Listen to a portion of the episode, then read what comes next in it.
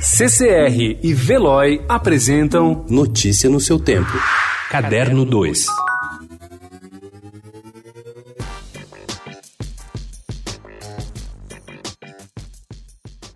As pessoas estão isoladas, mas não sozinhas. Ainda que com prejuízo estimado em 34 bilhões e meio de reais para um cenário previsto de pelo menos 3 meses de paralisação do setor artístico em São Paulo, artistas que pensam assim tomam atitudes para não deixar a música parar.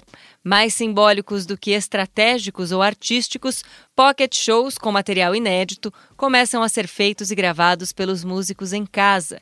Em São Paulo, a Casa de Francisca vai fazer a primeira transmissão de show com casa vazia. Como ficam as casas de shows com uma paralisação sem prazo de retorno?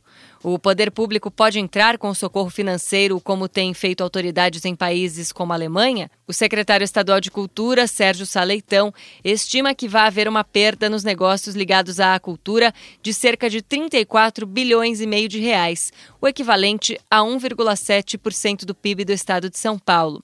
E diz que um pacote de medidas para o setor será anunciado na próxima quinta-feira. É impossível no mundo estarmos juntos, ainda que do meu lado adormecesses. O véu que protege a vida nos separa. O véu que protege a vida nos protege. O Prêmio Jabuti chega à sua 62ª edição, com novas mudanças em seu regulamento e a escolha da poeta mineira Adélia Prado como a personalidade literária de 2020. Serão 20 categorias este ano. Foram 19 no ano passado. A Câmara Brasileira do Livro, que promove a premiação, excluiu a categoria Impressão. A categoria Humanidades foi dividida em duas, Ciências Sociais e Ciências Humanas, e foi criada uma nova categoria dedicada a reconhecer o melhor romance de entretenimento do ano. Notícia no seu tempo. Oferecimento CCR e Veloi.